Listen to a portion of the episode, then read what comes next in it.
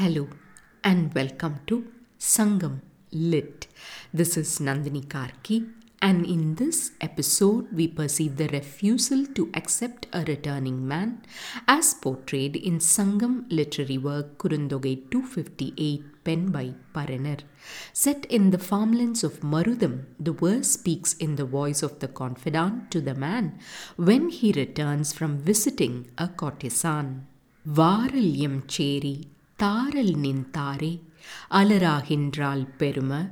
காவிரி பலர் ஆடு பெருந்துரை மருதொடு பிணித்த ஏந்து கோட்டு யானை சேந்தன் தந்தை அரியலம் புகவின் அம்கோட்டு வேட்டை நிறைய ஒள்வாள் இளையர் பெருமகன் அழிசி ஆர்காடு அன்ன இவள் பழிதீர் மான்னலம் தொலைவன கண்டே. A beauty is lost cries a voice in this verse. The opening words Varalyam Cheri, meaning do not come to our neighborhood, starts on an unwelcoming note to someone. Slander seems to be spreading around town as can be seen in Alaragindral. A river inseparable from Tamil history, makes an appearance in Kaviri Palar Adu Perunturai, meaning the long shores of the river Kaviri, in which many bathe. In Marudodu Pinitha Yendukotte Yane, we glimpse at both flora and fauna, for it means elephants with long tusks tied to Arjuna trees. Next, we get to meet historical characters in Sendan and his father Alisi, the ruler of Arkadu ending with the words Mannalam Tolivana Kande, meaning seeing her illustrious beauty fade away, the verse welcomes us to know more. Rich rivers and resounding rumors seem to flow in this verse. The context reveals that the man and lady were leading a married life when the man took to keeping the company of courtesans. Understandably, the lady is filled with anger owing to his behavior. One day, intending to calm his angry wife, the man returns to the lady's home. To him, the confidant says, Come not to our locality, give not your garland, for gossip spreads around, O Lord. In the Kaveri river, in which many bathe, along its huge shores grow marudam trees, and on these are tied long tusked elephants belonging to Senthan, whose father partakes the fine food of toddy and has the excellent profession of hunting.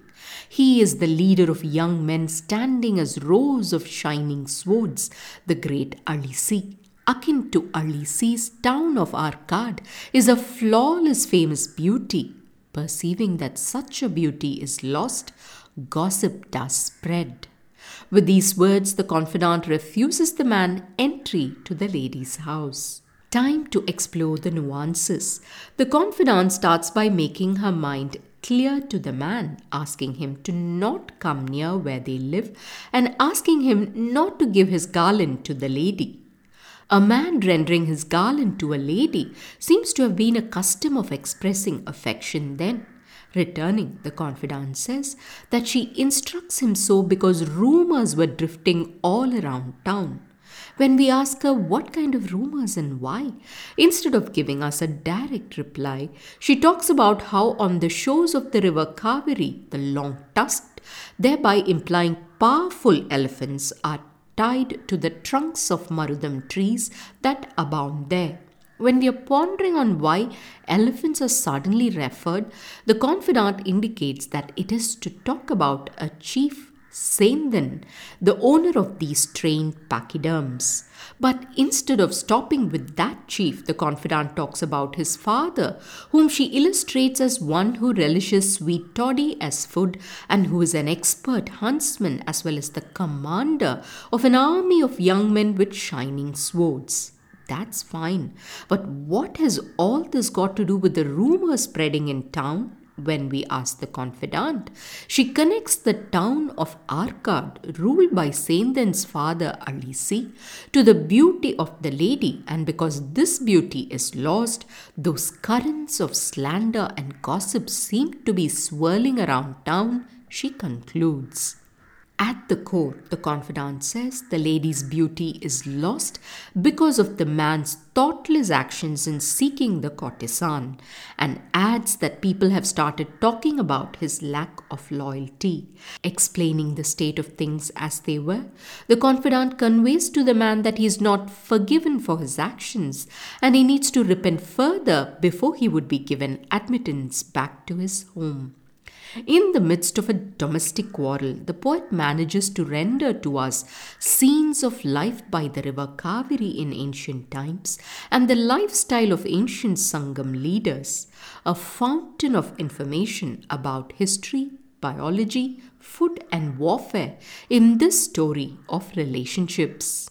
Thanks for listening to this episode of Sangam Lit and journeying with me to ancient lands and minds. Please visit nandinikarky.com to share your thoughts and do spread the word about Sangam Lit. Until next time, Nandri Vanakkam.